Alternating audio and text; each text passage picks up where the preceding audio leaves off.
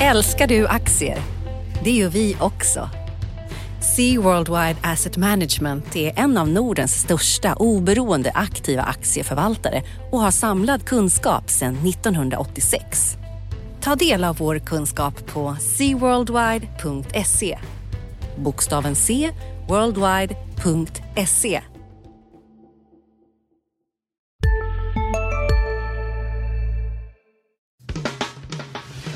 Analyspodden från Dagens Industri. Hejsan allihopa i julstöket. Välkommen till veckans analyspodd med Dagens Industris analysredaktion. Jag heter Ulf Pettersson och mitt emot mig har jag Johanna Jansson. Du har hunnit hit. Jag har hunnit hit. Jag har sladdat in på isiga gator. Mm. Ja, men så ska det ju vara. Dagarna före dopparedagen. Så ska det vara dagarna före dopparedagen. Ja, intressant. Vi kommer naturligtvis köra hela podden på julrim, eller hur Johanna? Ja, det tycker jag ska vara en hög ambition. Ja. Vi får, precis, i alla fall delar. Kanske något i alla fall. Ja, kanske något. Vi får se vad som händer under sändningen här. Men vi måste också prata om detaljhandeln och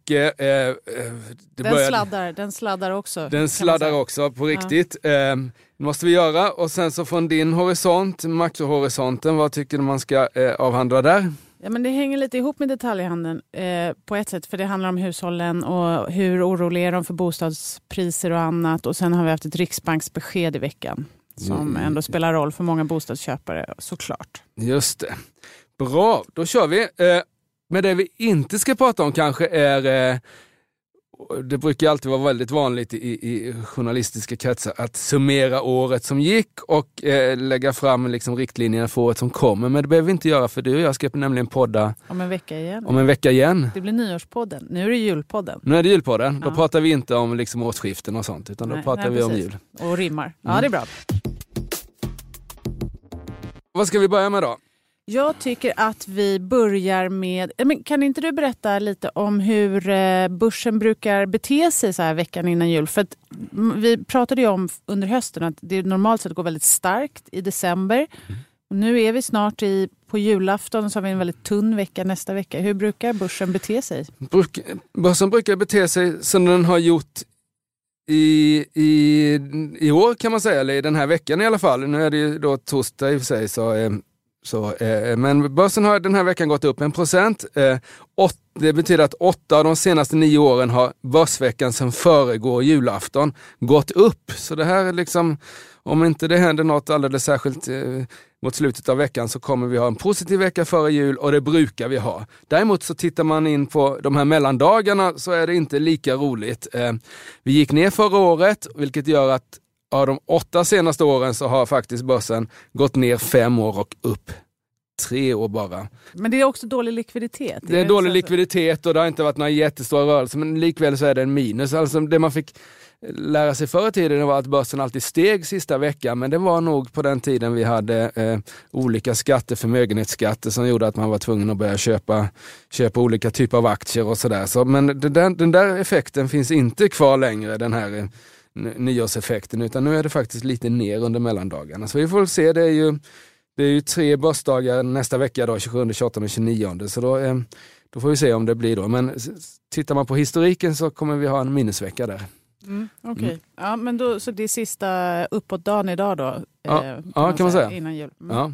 Ja just det, det är fredag idag va? Det är fredag idag till och med. Ja just det, jag fick för mig att det var torsdag. Jag ligger liksom, oj nu måste jag köpa julklappar på riktigt här. Ja precis, men det är bra, för om du gör det och är ute i handeln, men så gynnar du i alla fall de här stackars detaljhandelsbolagen, för de har missgynnats av att julen ligger lite sent. Eller vad ska man säga, sent, det ligger alltid den 24, men liksom hur dagarna ser ut, ligger julafton på en onsdag eller en tisdag, så har man liksom mer helgdagar precis nära innan jul på sig.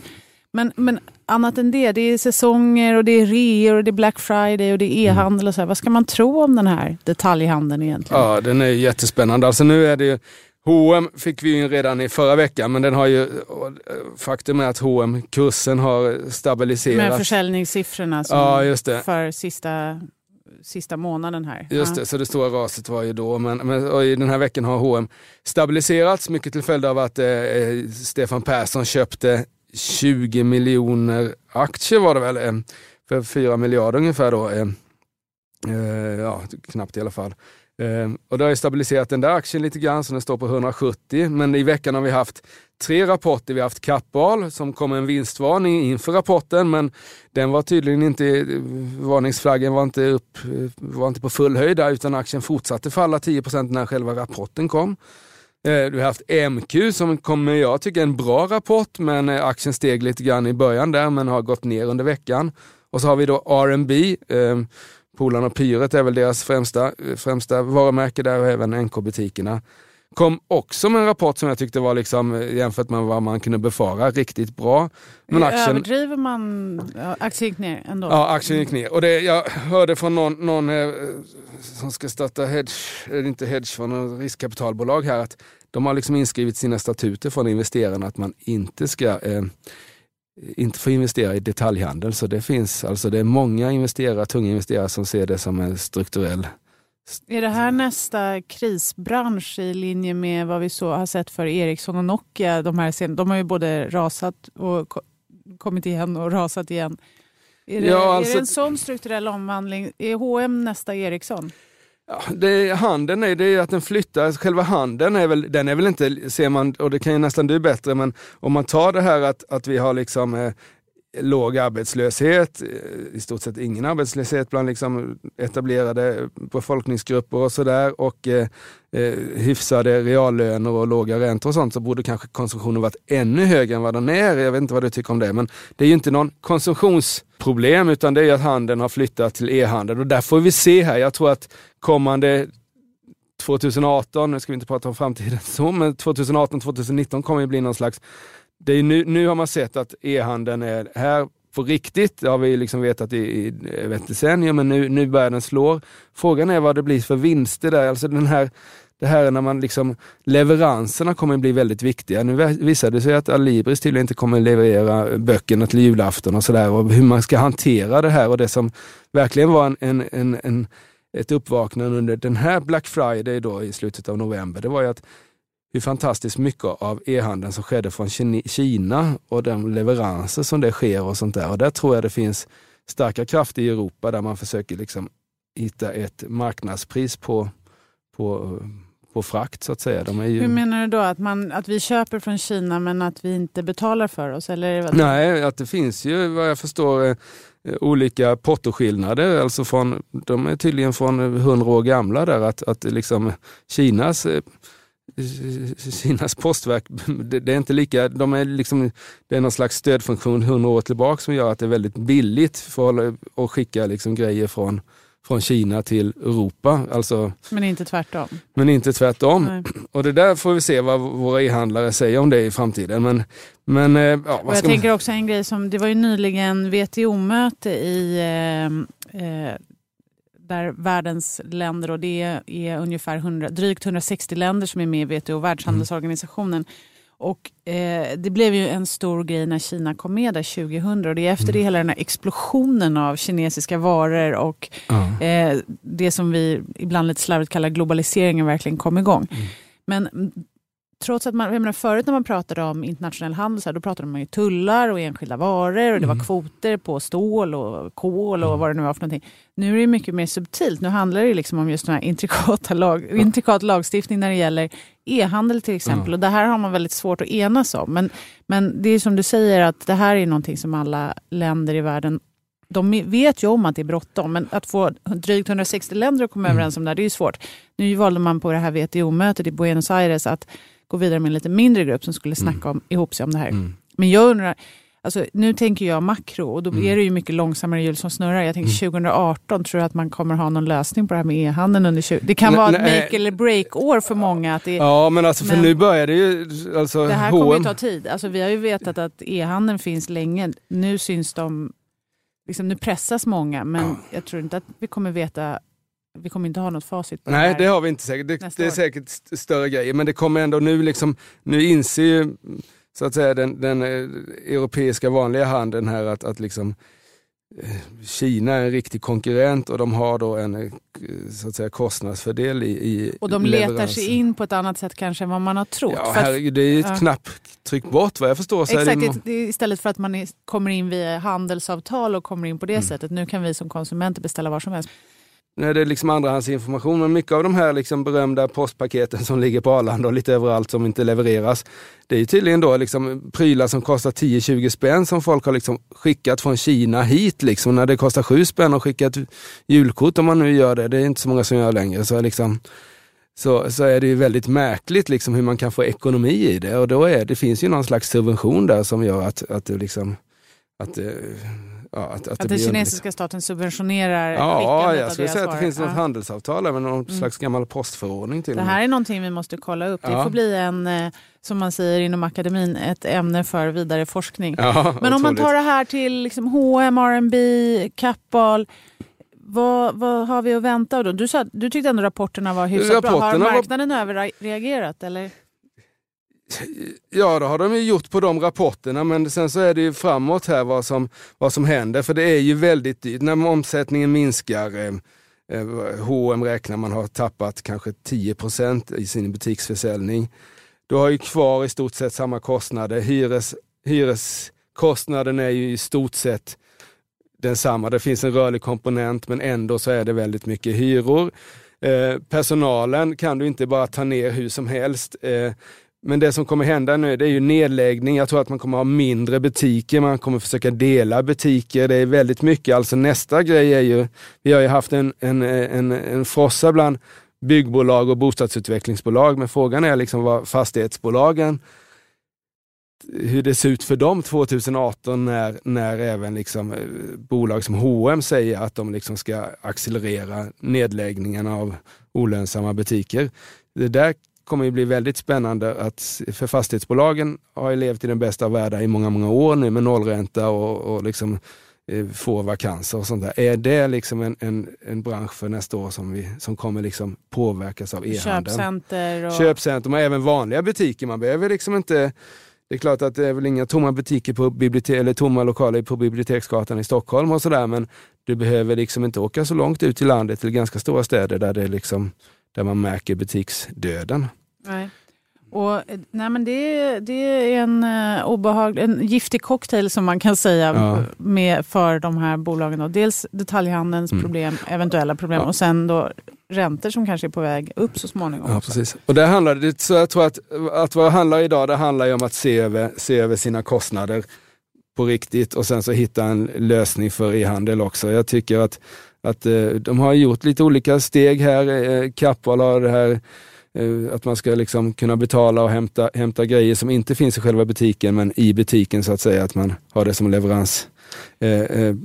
Polarn och Pyret gjorde ett samarbete med Boost som är en e-handlare, och MQ satsar ju också på e-handel men har även liksom en växande outletverksamhet som är liksom en effekt av e-handeln. Du låter skeptisk och du säger att hedgefonderna till och med har... riskkapitalfonder. Eller förlåt, riskkapitalbolagen till och med har... Ser oroligt på den här branschen. Men tittar man på den här veckan så är ju H&M den som har fått mest stryk, och även i år. Även om de ligger ganska lika, men H&M är ner drygt 14% och de andra där ligger på 10 ungefär. Ja. Utom R&B som faktiskt har klarat sig något bättre än de andra då, just den här veckan. Ja. Men är det någon som det låter inte på dig som att du tycker att det här är dags för något slags bottenfisk i de här aktierna än så länge, utan att man ska... De är ju nere på liksom P-tal långt under 10 nu, och du får liksom på MQ får du en bra direktavkastning, även H&M och till och med R&B. Där frågar sig folk, är det så att de ska sänka utdelningen och så? Men jag tror inte de, inte i detta läge gör de inte H&M, om du menar H&M så är de faktiskt obelånade. Något som är spännande framöver, det är att se att om man tar H&M så tjänar de 23-24 miljarder, eller gjorde det 2017, kanske 22 med tanke på den svaga rapporten. Men de har avskrivningar på 8-9 miljarder. Och investeringar, kommer investeringstakten gå ner när man inte öppnar egna nya butiker här? Blir det liksom normalt sett när försäljningen minskar i handelsbolag så blir ju kassaflödet väldigt, väldigt mycket starkare. Du köper in mindre, du omsätter lagret, du investerar mindre i butiker. Så kassaflödesmässigt så tror jag att H&M borde få ett ganska bra år nu när man drar ner expansionstakten i fysiska butiker. Så jag tror att de absolut kommer behålla sin Det vore en riktig varningssignal och det ville nog inte Stefan Persson skicka. Han har ju redan skickat... Om de skulle sänka utdelningen. Ja, han har ju redan skickat signalen att han tror på det här genom att köpa för flera miljarder och vara ute på ett sällan skådat sätt i olika medier och pratat om det här. Så den känns ganska given att de delar ut 9,75 även. Och då, med det sagt så är det en bra direktavkastning. Ja, det är det. Ett nerpressat P. Och sen så är det jättemycket som kommer hända här. Alltså om vi tar Zalando, som de är väl större i Europa än H&M nu och har blivit det på några år. De tjänar inte särskilt, de har inte några särskilda marginaler liksom. Det är ett par 3% så där i rörelsemarginal. Är det liksom, de måste ju också på något sätt nu tar de ju väldigt mycket marknadsandelar, men de måste ju också ställa om på något sätt för att få liksom vettig rörelsemarginal på något sätt. Så det där får man ju se vad som händer. Jag räknar absolut inte ut alla fysiska butiker. Det finns, men hittar man en kombination av fysiska butiker och e-handel blir det nog bra, men så har ju de flesta av de här bolagen har ju för tätt butiksnät just nu. H&M behöver inte ha, om man går där på Drottninggatan i Stockholm, så det finns ju H&M-butiker i varenda gatan. Det behöver man nog inte ha i framtiden, utan man måste nog lägga ner och gallra lite. Och gör man det så kan det bli ganska bra, tror jag. Och man måste våga göra dem. Jag har ett julrim då. Har du ett julrim? Ja, mm. Om H&M, nu när du säger, lägger upp det så här. De har ju kapitalmarknadsdag i januari. Nu ber jag om ursäkt på förhand här för grötrimmen. Men om man säger så här, stackars H&M's aktiekurs, den rasar på vår Stockholmsbörs. Man måste prata stockholmska om man ska rimma kurs och börs. Ja. Om inte Perssons miljarder ska försvinna måste ledningen visa hur man vill vinna. Inför en stundande kapitalmarknadsdag vågar vi hoppas på ett helt nytt toppchefslag? Frågetecken. Ja, om jag ska rätta ut det frågetecknet så tror jag inte det. Alltså, jag kan inte tänka mig att Karl-Johan Persson skulle lämna nu. Herregud, han är 45 år gammal och skulle han ge upp liksom det här då och liksom göra någonting annat? Hela hans liv kommer ju liksom präglas av. Just nu pågår vår stora season sale med fantastiska priser på möbler och inredning. Passa på att fynda till hemmets alla rum, inne som ute, senast den 6 maj. Gör dig redo för sommar. Välkommen till Mio. CSRD. Ännu en förkortning som väcker känslor hos företagare. Men lugn, våra rådgivare här på PwC har koll på det som din verksamhet berörs av. Från hållbarhetslösningar och nya regelverk till affärsutveckling och ansvarsfulla AI-strategier. Välkommen till PwC. Att han gav upp när det var liksom, när det blåste som mest, och det tror jag inte han ville. Jag tror han kan, det är möjligt att han slutar om han är utbränd, men det finns inget som tyder på det liksom, eller så, men det finns, jag skulle aldrig om jag liksom, nu är inte jag bästa kompis med Karl-Johan Persson på något sätt, jag har bara träffat honom några gånger i professionellt sammanhang, men jag kan inte tänka mig att han liksom lämnar nu, det skulle jag aldrig göra. Jag tycker det liksom, på honom, men då behöver de liksom drama upp mer. Nej, jag tror att de vet nog. Jag tror de vet precis vad de ska göra. Jag tror inte de famlar, utan det handlar om att genomföra. Det handlar om att genomföra det. Man vet ju att vi måste liksom, optimera vårt butiksnät. Då kan vi inte ha så mycket butiker. Men sen så finns det vita fläckar. Där ska vi ha butik för det passar. Och sen så måste man ju satsa hårdare på e-handel ändå. Man säger att man har investerat 10 miljarder eller vad det är i e-handel, och det låter ju otroligt. Jag tycker inte riktigt jag ser. Då har en annan avslutning då innan vi går över till nästa ämne. Så här.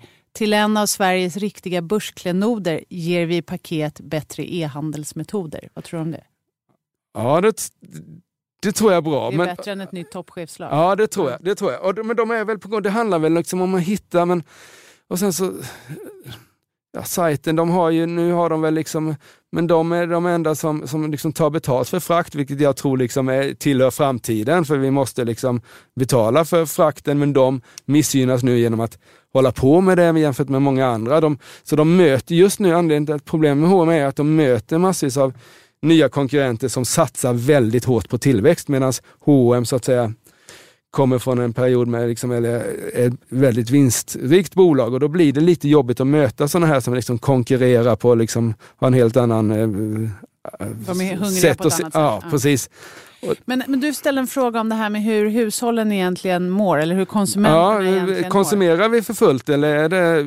Ja, men alltså sådär, för att det beror, och nu är det lite så här bökigt så här, å ena sidan och å andra sidan, men det är så att tittar man på lite olika, vi fick siffror här i veckan för svenska finansräkenskaper, och det är ju så här med statistik. Vad är det man säger? Lögner, förbannade lögner och statistik. Men, ja, det var nog svårt Oliver Twist som sa det. Ja, kanske.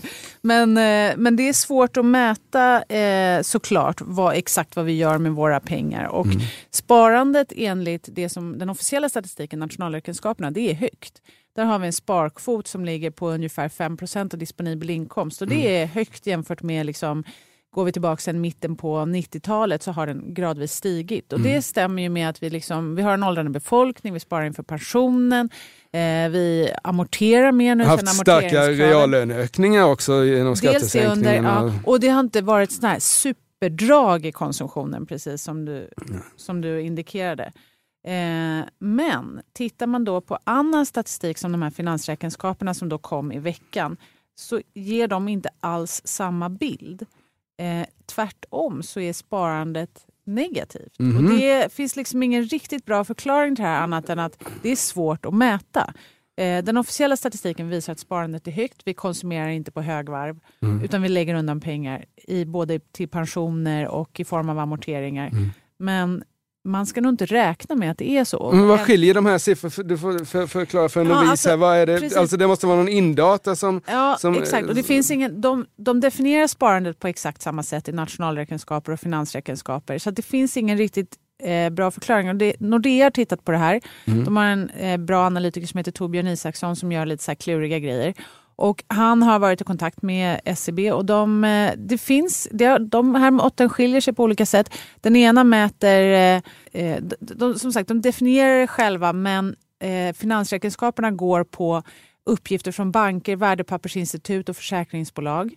Så det var de får in. Liksom. Medan nationalräkenskaperna räknar mer på vad vi inte konsumerar. Så att på ett sätt så... Men då skulle om jag som liksom verkligen lekman i national- och finansräkenskaper skulle nog ändå gå på bankernas siffror, för det är ändå liksom riktiga siffror. Det andra är en residual från... Ja, lite så.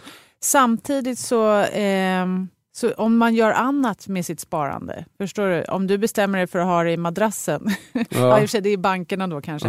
Ja, men jag tror att det enda man med säkerhet kan säga är att man ska nog inte räkna med att sparandet är så högt. Varför det är lite jobbigt för mig personligen, för att jag har hela tiden tänkt att ett högt sparande är som en slags buffert mot det här oron vi ser på bostadsmarknaden. För tittar man på andra länder som har haft riktiga problem på bostadsmarknaden, så har de haft ett högt byggande innan, och de har haft en kraftig nedgång i sparandet innan krisen. Och Sverige har haft ett högt byggande, men vi har haft ett högt sparande, så de tänker att det är inte så. Men det här sparandet, jag tänker på att vi har haft vi har liksom blivit rikare utan att spara, att vi har haft liksom stigande priser på både obligationer i form av räntenedgången och aktier och annat här, att det så att säga har ackumulerat sparande, men det är inte så att vi liksom har minskat vår konsumtion, utan det här är liksom mer värdeförändringseffekter. Precis. Ja, lite så är det, fast men det är också så här, det här typen av sparande mäter hur mycket av våra inkomster som vi får varje månad som vi inte använder till konsumtion. Så det är mer en flödesgrej än en... Jag har inte någon känsla av att svenskarna är något sparande folk, som exempelvis inte tyskar och sånt. Nej, precis. Tyskarna är en sån här klassisk... De sparar mer. Och det är också för att vi har ju sådana skyddsnät, så vi behöver inte spara lika mycket. Vi har a-kassa, vi har sjukförsäkring. Så vi... Ja, och framförallt så har vi haft liksom... ränteavdrag där det liksom har varit liksom rationellt att låna liksom, och konstlat billiga pengar, vilket har gjort att varför ska jag spara när det liksom, när jag inte får någonting för det liksom. Men om man kan jämföra så här, detaljhandelssiffrorna i Sverige, då låg de på en ökningstakt när det var i slutet på 90-talet innan dotcom-krisen då ökade detaljhandeln vissa månader year on year med nästan 10%. Och innan 2007 så steg detaljhandelsomsättningen i Sverige och ökade med nästan 7,5%. Den här gången så har vi liksom legat någonstans mellan 2,5 och 5. Så det har liksom saxat sig neråt, och det kan ju vara Så det är ingen sån här superdrag i konsumtionen. Och det är... Nej, men det, sen vet vi inte. Fångar man upp den kinesiska e-handeln då? Eller den... Alltså, man ska fånga upp e-handeln. Men jag tror att det är otroligt svårt att mäta. För att, men, det är ju inte så att kinesiska e-handlare prydligt skickar in statistik till SCB. Mm. Då kan jag göra lite reklam för en grej. Jag håller på att försöka samla ihop en panel som faktiskt i en intervju i DI ska prata just om det här. Så här, kan vi lita på statistiken? Ja. Hur ska vi... mäta, vad är fallgroparna och hur ska vi förstå ekonomin och sådär. Men det kommer först 2018. Okej. Vi skulle prata lite om Riksbanken. Just det. Ingves han sa att han ska höja räntan lagom till midsommar nästa år, eller vad sa han? Ja, men ungefär så. De höll kvar vid sin prognos om att någonstans i mitten av 2018 så kommer den första räntehöjning. Mm. Men nu blir det lite tekniskt med de här centralbankerna framöver, därför att räntehöjningarna är inte den stora pucken, utan det är de här stora obligationsköpen som de har genomfört. Och det verkar som Riksbanken tar rygg på det man har gjort i USA och det man kanske också indikerar att man ska göra i euroområdet, nämligen att man börjar ta sig ur den här expansiva fasen genom att först dra ner på de här köpen, sen höja räntan upp till en viss nivå, precis som Fed har gjort i USA, och sen börjar man avveckla de här köpen genom att sluta återinvestera förfall. Och det blir som sagt lite tekniskt, därför att i Sverige då en liten marknad, Riksbanken äger redan en stor andel av obligationerna, då måste de titta på så här, när förfaller de här lånen, så att det inte kommer bli såna här liksom brist på obligationer ena dagen och sen värsta överutbudet för att staten ska snurra runt ett lån. Just det. Så det blir lite tekniskt så. Men det gör att Riksbanken smetar ut. Vad hände på marknaden med kronan och räntorna efter när Ingves var ute och pratade här? Var han en hök eller en duva, eller var han som förväntat? Jag tror, det var som förväntat när det gällde ränta, alltså att oförändrad ränta nu här i december, det var som förväntat att de inte ändrade räntebanan. Vissa banker hade räknat med att de skulle göra som precis det de gjorde, nämligen smeta ut den här övergången mot att köpa mindre och liksom hur de återinvesterar. Andra hade inte gjort det, så att det fanns både kommentarer som var så här, det här är hökaktigt, det där är duvaktigt. Jag tror att det var en blandning, men de håller på att försöka vänja marknaden vid att de inte bara pratar ränta då, utan också pratar de här tekniska aspekterna av tillgångsköpen. Jag tänker att det som är för Riksbanken nästa år, det är verkligen att de måste kunna balansera den här. De har ju haft en uppgång i inflationen nu i år. Den har varit faktiskt i snitt 2%. Ja, eller hur? Du ser, de fick upp inflationen. Men nu är det ändå det här oron på bostadsmarknaden som liksom ligger där och skaver lite, och att de ska kunna höja räntan och då börja fasa ut de här tillgångsköpen i den miljön. Så att jag tänker att om man skulle vilja ge någonting i present som de verkligen skulle bli glada för, då tror jag faktiskt att det skulle vara lite inflation. Men okej, men då ska vi säga så här. Kära Stefan och alla andra riksbanksdirektörer, ni får ofta kritik för att vara usla chaufförer. Men att styra ekonomin är förstås inte lätt. Ibland blir det fel, ibland blir det rätt. Så inför nästa år vill nu denna DI-skribent ge er högre priser i julepresent. Va? Det tror jag de skulle bli glada för. Då är det högre inflation. Men du, vad händer med... låt säga att vi får ett det har fallit i Stockholm plus 10% på sina ställen i alla fall. Säg att det går ner priserna, och det sa väl... Eller vem var det? Det var kanske Magdalena Andersson som inte såg liksom någon riktig vändning på den här nedgången vi haft sedan sommaren. Vad det gäller.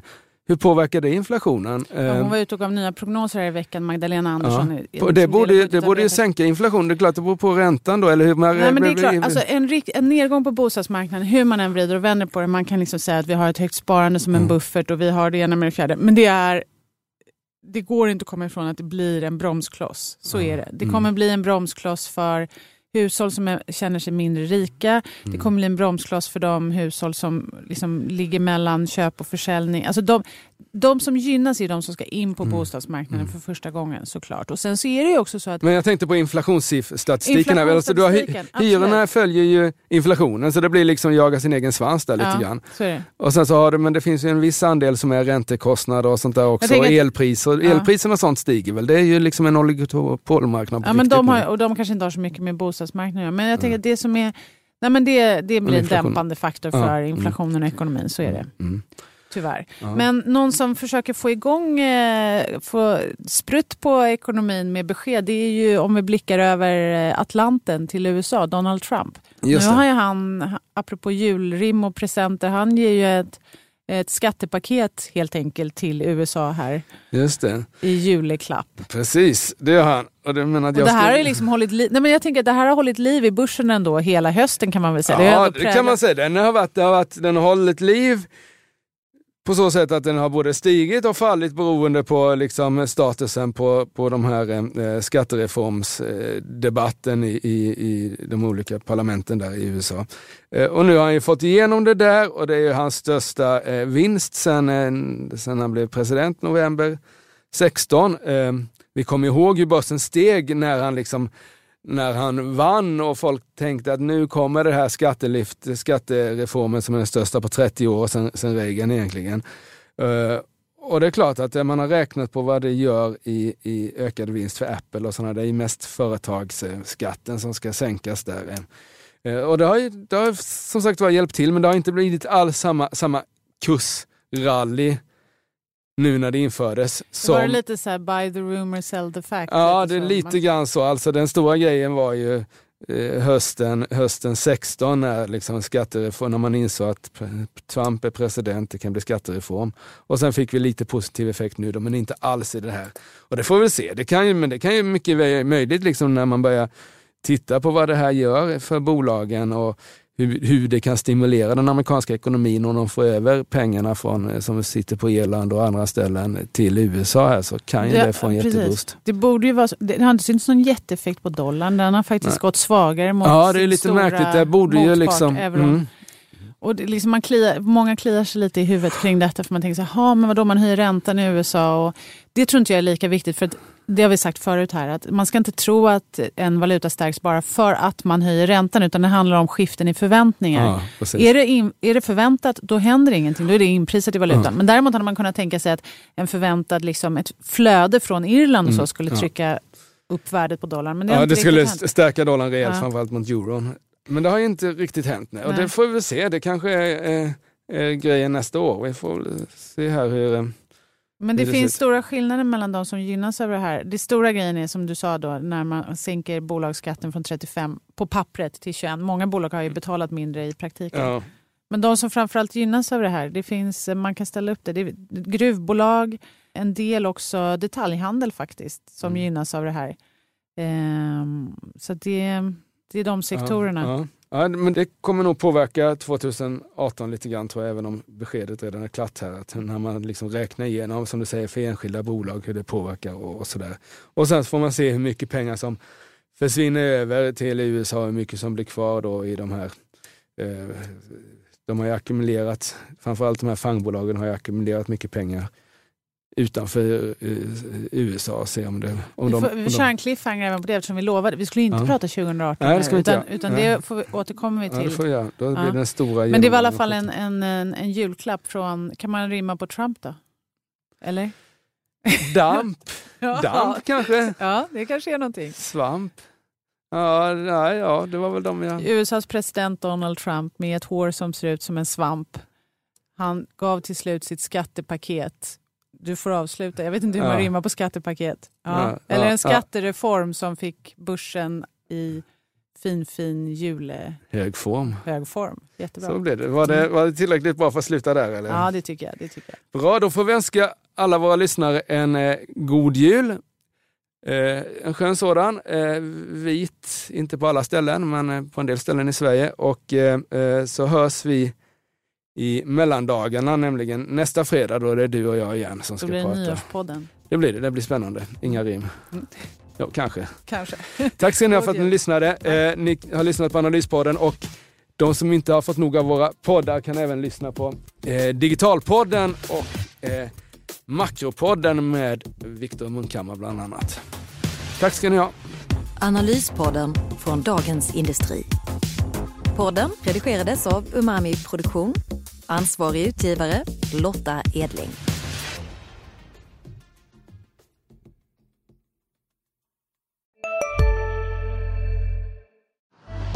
Älskar du aktier? Det gör vi också. C Worldwide Asset Management är en av Nordens största oberoende aktiva aktieförvaltare och har samlad kunskap sedan 1986. Ta del av vår kunskap på cworldwide.se. Bokstaven C, worldwide.se.